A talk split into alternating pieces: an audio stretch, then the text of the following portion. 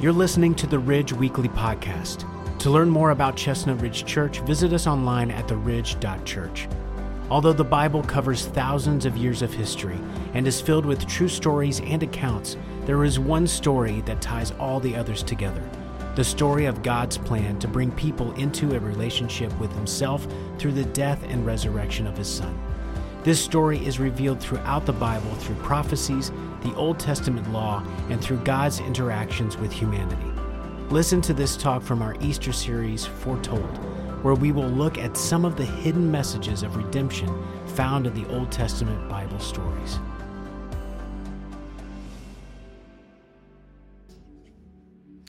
Well, good morning. Uh, before I became a pastor, I worked for about ten different companies. Uh, the reason I worked for so many different employers was that I was, most of these were jobs. They weren't like careers.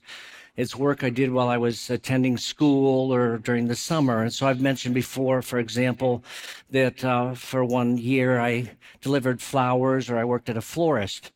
And I would deliver the arrangements, but I'd clean up around the shop. But I'd also make some arrangements based on this F T D floral book we had that had pictures of what the different arrangements were supposed to look like. And so we were supposed to kind of recreate what the picture looked like. When I was at Bible college, I worked in the mailroom. And I delivered packages and letters all over the school, and I got to meet a lot of people. I thought it was an interesting job. A couple of the summers, I worked uh, for a manufacturing company. Uh, one year, I worked in maintenance, which was a big mistake. No one should hire me for maintenance. I don't think they knew I was that bad. Maybe they never found out. I don't know. But I also worked in the mailroom there. But one of my most interesting jobs I had was working for the what was then the Ohio Bell Telephone Company. It was called Ma Bell. And at the time, I lived in Columbus, Ohio, and my title was research analyst. And I really loved this job because it was like detective work. All day long, I was sorting discrepancies and problems. So basically what would happen is they would give me a printout, and sometimes it would be a printout stacked four inches tall of discrepancies of various kinds related to the, the telephone records. And so, for example, you might have two different phone numbers assigned to one particular address, which back then wasn't possible. And so it would be my job to try to sort out, well, which number goes with which address and, and resolve that. And they gave me the tools I needed to do it, to do the research, and I kind of found it interesting. Some of the discrepancies I had to solve were a little bit complicated because they literally had me deciding which wires were associated with, with which phones in those, I'd call them hub boxes. You know, some of you have those on your lawn or whatever else, but there, there's a, a hub box and a number of the neighbors, and I don't know if it's still this way. It was forty years ago. Maybe it hasn't changed. But they'd be filled with wires of, of your neighbor's phone uh, wires. And if something happened to your phone, the technician would come to the house. And if they determined that, that there was not a wiring issue in the house, that had to do with outside the house, then they would send you to that box. Well, that box had wires of different colors, and every wire was associated with a different phone number. And sometimes, for example, there'd be a purple wire, but three different phone numbers would claim that particular purple wire. And of course, you don't want to clip the wrong wire. You don't want to fix the wrong thing. And so I'd be sorting these kinds of things all day long. And I enjoyed it. Again, it felt a little bit like detective work. Now, as Adam mentioned, we're beginning our new series today called Foretold, and this series is primarily about the amazing clues that are found throughout the pages of the Bible that point to God's one plan, God's one story to save humanity by sending His own Son to die on our on the cross in our place and for our sin, and to rise again from the dead, and that through faith in Him we can have eternal life. That is, from my perspective, the Bible's story. And it is God's plan, and it is God's plan and has been God's plan before He even created the world, as we'll see in a minute. That God came up with a plan on how to restore people who have fallen away from God because of sin. How do we restore them into a relationship with our Creator? And the plan was to send his son into this world to do that, to accomplish that. Now, throughout the pages of the Bible, from the beginning to the end, there are clues about this particular plan. And the clues are available, I think, for those who have a heart to find them. I've mentioned before that I think that God has designed his word in such a way that people who have a heart for God and a heart to really learn what God has to say will find treasure buried. Uh, those that don't, those that just kind of passing along or just reading along, I don't think you'll catch the treasures that are there. But these clues are literally everywhere. The Bible is filled, of course, with story after story after story, but almost all the stories point to the one main story. Almost everything in the Bible points to the one main plan. And it's because God did not want to miss it. Now, my takeaway today is don't miss the message. Don't miss the message that God has given us through the pages of his word from Genesis to Revelation. Do not miss the message. Now, I kind of wish I wouldn't have to say that, but I'm reminded that in Jesus' day, when he showed up, they missed the message. Despite all that God had given to them to help them understand and recognize the coming of the Messiah and exactly what was going to happen and what his life would be like, and even that he would die and rise again, all that is found in the pages of the Bible, but they missed it. Now, this series is mostly going to be about stories. Today is going to be a little bit of an exception because I want to look at specific verses where God was explicit today. But the clues about this story are found in the Bible in a variety of different ways. For example, as I already mentioned, they're found in the stories themselves. A lot of the Bible stories, and we'll be looking at some of these, these Bible stories are historic stories, things that really happened. They are true stories, but they're also prophecy. And they were intended, the ones that God included in the pages of the Bible were intended or placed there to point to the, the plan, to the main story. But these clues are found in other places as well. For example, it's found in the various prophecies that I've talked about before, and we're going to look at some of those today. Prophecies throughout the pages of the Bible, hundreds and thousands of them, all speaking to the same event. In addition to that, the Bible's filled with symbols. There are symbols all over. For example, in the Old Testament, we read about Moses setting up the tabernacle, and God explicitly laid out for Moses how he was supposed to design the thing. Why? Every bit of it points to this plan. All the details of the temple are intended to help us understand God's plan to save humanity through the sending of his son to be the savior of the world, and we need to put our trust in him. They are found in the temple itself that Solomon built, that you see the clues there. And some of the biggest clues are found in the entire sacrificial system, where you realize everything they did was symbolic of something else, because God did not want us to miss it. And then God is also explicit in places. He just spells out exactly what his plan is. And so I look at the Bible and I see there are stories and prophecies and symbols and God's explicit teaching. All these things are pointing to the fact that God has a plan.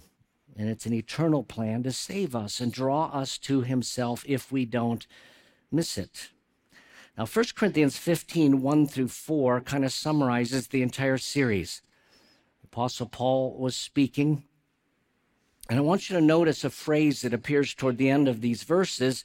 It's the little phrase, according to the scriptures. So Paul is going to acknowledge that there's this amazing plan that God laid out, and that people shouldn't be surprised because it was laid out according to the scriptures, according to the Old Testament. Let's read First Corinthians fifteen, beginning in verse one, and I'll throw in comments along the way. Now, brothers, I want to clarify for you the gospel proclaimed to you. First of all, gospel means good news, and so this is the message of good news. He says, I want to clarify what this message is, this good news, which was proclaimed to you. He goes on to say, you received it, you received the message, and have taken your stand on it. Now, I hope this is true of all of you here. That this is the foundation. You're standing firmly on this message, and this was what Paul's hope was as well. You received it. You stand on it. He goes on to say in verse two, you are also saved by it. You're rescued through this particular good news message. He goes on to say, if, there is an if here, You hold to the message I proclaimed to you unless you believed for no purpose. I think what he's really saying here is unless you didn't really believe. You took your, stood on the, your stand on this message, and, and it'll save you. It'll rescue you from the penalty of your sin if indeed you really believed. If you've really put your trust in Christ who died and rose again for you. And then in verse three, he said, I passed on to you as of most important. This is the most important thing. I think it's the most important thing in the Bible. It is the story. It is the plan of God. I passed on to you as of most important what I also received. And here's the message, that Christ died for our sins. And then he adds, according to the scriptures. Oh, this was predicted ahead of time. It was foretold this was going to happen. And that he was buried, that he was raised on the third day. And then he says again, according to the scriptures. Saying this is this is what we should know about. All of this was talked about ahead of time, and now it's been fulfilled in our lifetime. And it's all according to the scripture, this plan, this great story, this thing that is most important, this message that is essential to save us and rescue us and allow us to enter into a relationship with our Creator. All of it was spelled out ahead of time. J P. Lange explains it this way.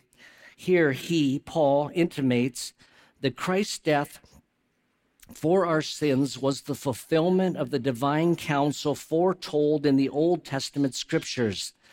The use of the plural, and what he means by that is scriptures as opposed to scripture.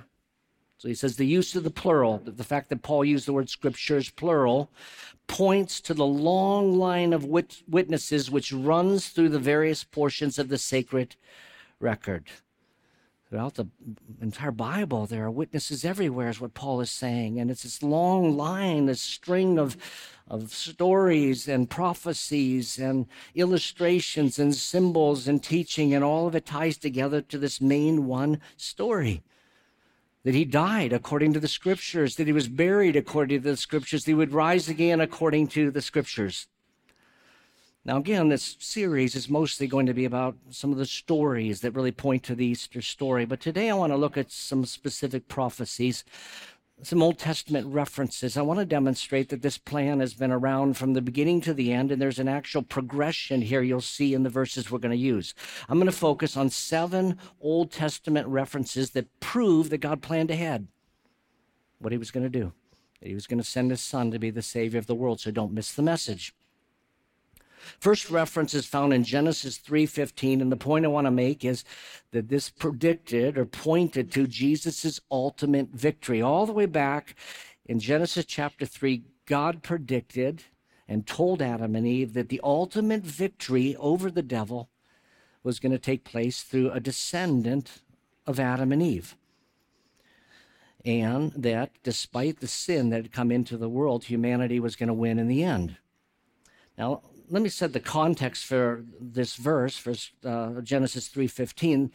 Adam and Eve had, of course, disobeyed God, and they ate from the one tree from which God had said, don't eat. And so they, they really had, everything was theirs. God gave them everything, but there's this just one tree God said, don't touch that one, don't eat from that one, and specifically, don't eat from it.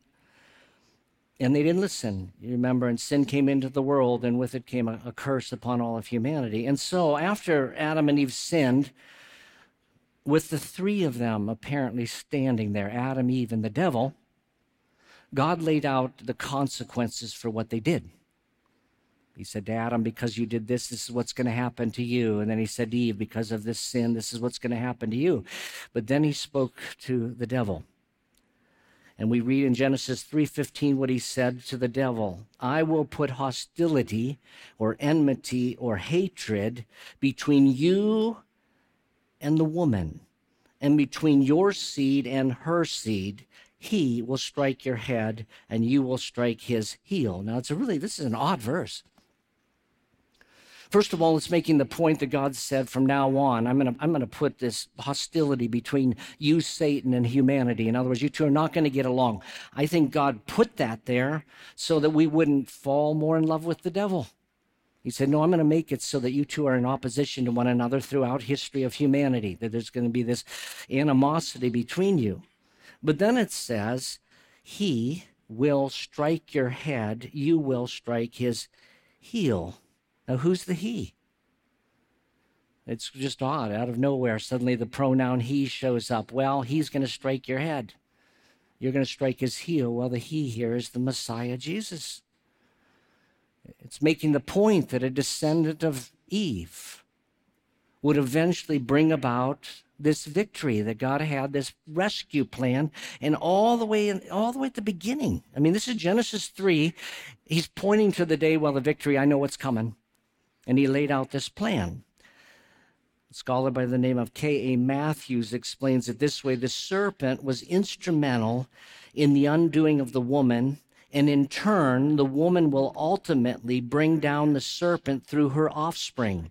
The impact delivered to or by the offspring of the woman at the head is mortal, while the serpent will deliver a blow only at the heel. And so Satan would get some ground there. I think this is a reference to death in humanity, but maybe even specifically to Christ, who it seemed like Satan had given him a fatal blow, but he rose again from the dead. It didn't work. But this he was going to crush the head of the evil one. Humanity would win in the end. A P Ross explains it this way. Satan would cripple mankind. You will strike at his heel, but the seed, Christ, would deliver the fatal blow. He will crush your head. And so all the way, again, back in the book of Genesis, you realize, I know things look bad at this point, but this is not the end of the story because God had a plan. So let's go to our second reference. It's found in Genesis chapter forty-nine, and this has to do with Jesus' family line. It's found in Genesis forty-nine and verse ten. Again, let me set the context for this. You may remember that a man named Jacob uh, was given a new name by God. It, his name would be Israel, and that Israel would have twelve sons, and just as Israel was on his deathbed, and so we read toward the end of Genesis, Genesis forty-nine, as Israel is, the man Israel is on his deathbed, he spoke a prophecy over each of his children, his twelve sons. And it's what he said to the fourth son that's most significant. The fourth son's name was Judah. And he says in verse ten, the scepter, and this is as in a king's scepter, the scepter will not depart from Judah, or the staff from between his feet, until he whose right it is comes. In other words, until the rightful heir shows up. This is going to be Judah's holding on to this until the rightful heir shows up. And then it says, and the obedience of the people belongs to him. In other words, they're going to give their obedience to this one who's going to rise up, this one who, the implication here is that it's a king. Now, I want to note about this that the, the, the pronouns he and him are capitalized in my version of the Bible. It's a reference to the fact that this was going to be a, a divine one. It's a clear prophecy about the Messiah, the Son of God, who is going to come into this world and reign forever and ever. And it specifically now clarifies that he would be of this particular family line. He would come from the line of Judah. So things are getting a little bit more specific. Now, that prophecy, according to my research, was made in the year eighteen fifty-nine B C. So it's eighteen fifty-nine years before Christ was born, this particular prophecy was made. But before this Christ came into this world, something else happened. A member of the tribe of Judah was raised up by God, a man named King David. He was Israel's second king, and he came eight hundred fifty-nine years later. In other words, about one thousand B C. one thousand B C, this young man was anointed by God to be Israel's second king, and he was of the tribe of Judah. But God said something to him that was very telling, and it specified even more the unfolding of this plan, because God told him that one of his descendants would be the Messiah, the one who would reign. In Second Samuel seven sixteen, God said to David, your house and kingdom will endure before me forever, and your throne will be established forever. So what do we learn from this additional verse? Well, not only would, again, the Messiah come through Judah, but he would specifically come through the family line of David. And then we also learn that this ruler was going to be an eternal king. Now, what's interesting about the prophecy is when it was made, eighteen fifty-nine B C, Israel never had a king. No one was ruling. And yet God laid this out. Okay, someone's going to come from the tribe of Judah. And eventually a king would be raised up, and God said, you're the one through whom this is going to be fleshed out. God said it all ahead of time. And it's a reference, by the way, to Christ's deity. But then we move forward to three, Jesus' birth, found in Micah five two. Now, this is a reference I used at Christmas time. It's one of my favorite prophecies in the Bible. And once again, things are getting more and more specific as we move along. In Micah five two, we read, Bethlehem Ephratah, you're small among the clans of Judah. One will come from you to be ruler over Israel for me. His origin is from antiquity, from eternity. And if you've heard me talk about this before, you realize that there are a couple amazing things about this prophecy that was made seven hundred years before Christ was born. First of all, that this, this king that's going to rule forever and ever, this Messiah, would come from the tiny town of Bethlehem, which was, it wasn't hardly a town. It was hardly even a village. There would have been one gas station. And this Messiah would come from there. But then, of course, it describes him, and it says, well, this one, his origin is, is going to be, it says, from antiquity, from eternity. As I've said before, that this one who is coming is someone who's existed in the past. And suddenly again, we understand, oh, he must be God. And it's really clear if you look at it through that lens. Now, this entire plan, as I referred to earlier, was something that God came up with before he even created the heavens and the earth. Peter talked about that in First Peter one twenty and twenty-one. Peter, speaking about Jesus, wrote, he was chosen before the foundation of the world. Chosen for what? Well, to be our Savior, our rescuer, our deliverer. He was chosen before the foundation of the world, but was revealed at the end of the times for you. Peter was simply saying, well, now all of you who are alive right now have got, you've, you've been able to witness this. In other words, this plan has been in the works for a long time. Before the creation of the world, God came up with a plan involving the Son of God, Jesus, and now it's unfolding in your lifetime is what Peter was telling those who were reading his book. And then it goes on to say, who through him, you, through him, through Jesus, are believers in God, who raised him from the dead and gave him glory so that your faith and hope are in God. This plan to save humanity that was made before the creation of the world uh, reveals something kind of interesting to me anyway, and that is that God knew, obviously, ahead of time that humanity was going to need a Savior. Before there was an Adam and Eve, before they disobeyed God and went their own way, God chose the Savior. Why? Because he knew what was going to happen. He understood that if he created Adam and Eve and gave them the ability to choose for or against him, that they would choose poorly. He knew that they would disobey. And God also knew that they couldn't do anything about it. And I hope you understand this today. We can't do anything about our own sin. We are the problem. Sin comes from us because we are sinners. We can't fix that. We can't clean up what we are. The reason you sin is because you are a sinner. And it's like a tree, and the fruit that comes out reveals what we are. And we this is something we cannot fix, and God knew it. And so before he even created the earth, before he he came up with a plan, well, this is what's going to happen.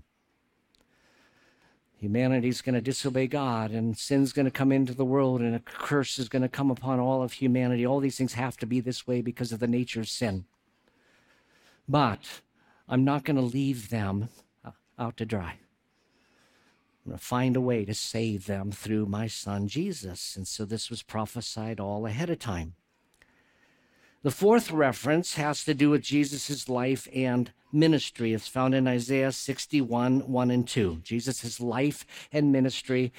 God told us in the Old Testament, again about seven hundred years before Christ was born, what the ministry of Jesus would look like. Now, this particular reference, Isaiah sixty-one, one and two, was the reference that Jesus read when he went to visit his hometown of Nazareth early on in his ministry. So Jesus went to his hometown. He went to a, the synagogue that was there where people gathered on the Sabbath day, which was Saturday. And Jesus walked up there and opened up the scriptures. And this was this, the verse. These were the verses he read from Isaiah sixty-one, one and two. It's what he said when he was done reading, though, that's the key here. He said, these verses have been fulfilled in your hearing. He's saying, I'm the fulfillment of these things. Now, again, this was written seven hundred years ahead of time, but Jesus is saying I, it's being fulfilled this very moment. Let's read the verses, Isaiah sixty-one, one and two. The Spirit of the Lord is on me, because the Lord has anointed me to bring good news to the poor. He has sent me to heal or bind up the brokenhearted, to proclaim liberty to the captives and freedom to the prisoners, which I think this is, by the way, a reference primarily to spiritual prisoners, spiritual captives, to proclaim the year of the Lord's favor, the year of the Jubilee, and the day of our God's vengeance, to comfort all who mourn.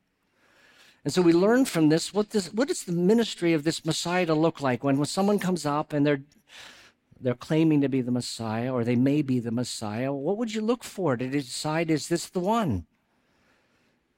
And in Isaiah here it says, well, the things he would do, he would preach, uh, he would heal, he would set free, he would comfort, and eventually he will punish.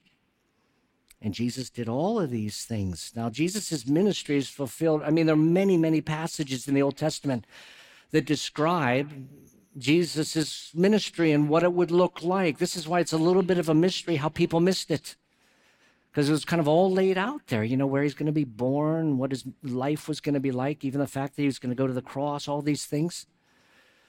But again, I think even the stories and other clues are found everywhere. For example, I think Jesus is the good shepherd of Psalm twenty-three, one of the most famous psalms in the Bible.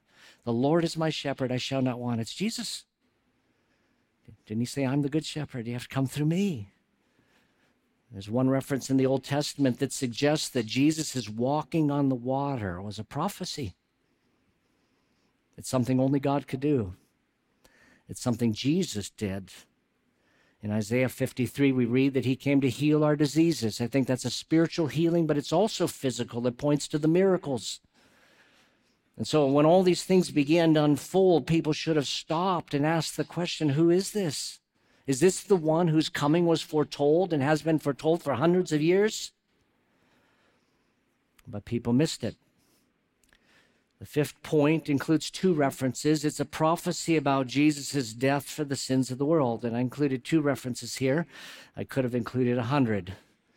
But they're Isaiah fifty-three, five and six, and Psalm twenty-two, sixteen through eighteen. By the way, all these references are on the Ridge app. If you go to our app, you can find all these Bible references. So in Isaiah fifty-three, five and six, we read, but he was pierced for our transgressions, crushed because of our iniquities, punishment for our peace, in other words, the punishment that would lead to us being at peace with God, the punishment that we enjoy and can have peace, was on him. He was punished so we could have peace, and we are healed by his wounds. We all went astray like sheep. We've all turned to our own way, and the Lord has punished him for the iniquity of us all. Now, this one is remarkable because we're getting a, a speck more clarity. A couple ideas here are new in this particular prophecy. One is that he was going to die before he would reign. Now, this is something the disciples of Jesus didn't put together. They didn't realize that. But this was foretold that he was going to die, that he would have to die. But then the reason why he was going to die, suddenly the, the, the, it becomes really, really clear that the reason he's going to die is for the sins of the world. It's because of your sins and mine, that he would be punished for your iniquities and mine, your transgressions and mine, our wayward ways. The Lord laid on him the iniquity of us all, and it's remarkable, these extra details. Now, Psalm twenty-two, sixteen then adds a little bit more to the picture. We read, for dogs have surrounded me. A gang of evildoers has closed in on me. They pierced my hands and my feet. I can count all my bones. People look and stare at me. They divided my garments among themselves, and they cast lot for my clothing. Now, I've mentioned before that the very concept of a crucifixion, according to my research, it didn't appear until five nineteen B C. So about five hundred years before Christ was born, the concept of a crucifixion came up. But five hundred years before that, when Psalm twenty-two was written, he describes someone whose hands and feet are being pierced. He's describing a situation where people are staring at this person. And I'd say as he's hanging on the cross, and that they would divide his clothing among themselves, as they did, as the soldiers did. And suddenly, it's, I mean, it's, it's, this is really, really clear. Now, I recognize that there's some people who look at Isaiah fifty-three and Psalm twenty-two, and because they don't receive the clues, they've decided that those passages don't deal with the Messiah at all. They deal with the, the nation of Israel through their suffering over the years. Or it's possible that, that this is just, um, it's referring to the authors. So David is describing what he experienced in Psalm twenty-two, or Isaiah the prophet is describing, you know, what he suffered. But it's, that's not the case. And Peter himself, you, or I'm sorry, Philip, you remember, used this Isaiah fifty-three passage when he was sharing the good news with this Ethiopian guy who was in Jerusalem, and the guy was on his way home. He's a very important official in Ethiopia, or actually technically I think it was called Nubia, where he was from. But he was on his way home, and God told Philip, go and join him in the chariot. And, and when Philip went up there, the guy was reading from Isaiah fifty-three. He was reading the exact verses we just read. And then this guy asked Philip the question, who's the prophet talking about? Is it Isaiah himself? Is it another prophet? Who is it? And Philip began with that passage and explained this was God's plan, that this was the Messiah who was going to die for the sins of the world. It made it real clear. But it's an amazing prophecy that all this was going to happen, and more details are being thrown in here. The sixth reference, Psalm sixteen and verse ten, describes Jesus' resurrection. David wrote under the inspiration of the Holy Spirit, for you will not abandon me to Sheol, which is the place of the dead, or the Greek form is Hades, or the pit. You will not abandon me to death. You will not allow your faithful one to see decay. Now, in my version of the Bible, the, the word faithful one is capitalized. Well, I won't let the faithful one. Who's the faithful one? Well, it's Messiah, the Son of God, and, and God the Son. Throughout history, there's never been anyone who died, who was buried, that didn't decay. I mean, that's what happens when people die. You die, you get buried, you decay. But this one, this faithful one, would not suffer any decay. Now, how do we know that's Jesus? How do we know that that's a reference to him? Well, Peter tells us in the New Testament, again, you need to have a heart to see it and hear it, but Peter understood this. Peter was preaching on the day of Pentecost, you remember, and thousands were gathered, and he talked about how Christ had come, and then he quoted from this psalm. He quoted the exact psalm. And then he said to the crowd that was gathered, you know, David, who authored this psalm here, he died. And he was buried, and his tomb is still with us. It's still there, by the way. You can go to Israel, and you can see the place where they say King David is buried. There's a casket there with the flag of Israel, and then down below, I forget how far down it is, it's, the, it's supposed to be the remains of King David. And so Peter was saying, David, who wrote this, was not talking about himself. He was speaking of the resurrection of Christ. But again, it was written hundreds of years, a thousand years before Christ was even born, that there'd be this resurrection. It's remarkable. Now, Peter explained why the resurrection took place. He said it was impossible for death to hold the author of life in its grip. That's why. Jesus is the very author of life. Death could not hold him in the grave. Last reference I'd like us to consider is Daniel seven, thirteen, and fourteen. These verses talk about the future, and they refer to Jesus as eternal glory. The story's not done yet. It will be. soon, I hope. Jesus is eternal glory, Daniel seven, thirteen, and fourteen. Daniel writes, I continued watching in the night visions, and I saw one like a son of man coming with the clouds of heaven. He approached the Ancient of Days, which is God the Father, and was escorted before him. He was given authority to rule and glory and a kingdom so that those of every people, nation, and language should serve him, that one. His dominion is an everlasting dominion that will not pass away, and his kingdom is one that will not be destroyed. This is the one about whom Paul would later write, every knee will bow, every tongue will confess that Jesus Christ is Lord. He probably got it from this exact reference here. Now, this is just a handful of references. I, I think I could literally spend five years pointing them out as you go along, the stories and the symbols and everything about it.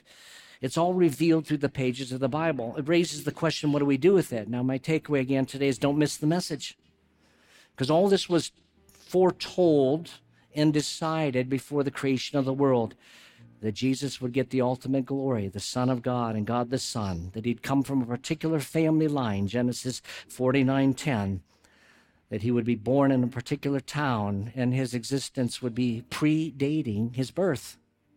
He would exist before he was physically born. His life and ministry, lots of references about what that would be like, his death for the sins of the world, his resurrection, and the eternal glory that is to come.